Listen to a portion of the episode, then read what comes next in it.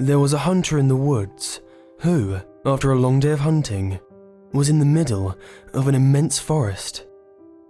It was getting dark, and having lost his bearings, he decided to head in one direction until he was clear of the increasingly oppressive foliage. After what seemed like hours, he came across a cabin in a small clearing. Realizing how dark it had grown, he decided to see if he could stay there for the night.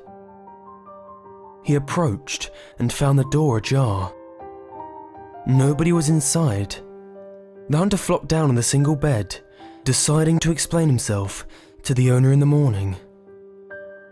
As he looked around the inside of the cabin, he was surprised to see the walls adorned by several portraits, all painted in incredible detail. Without exception, they appeared to be staring down at him, their features twisted into looks of hate and malice. Staring back, he grew increasingly uncomfortable.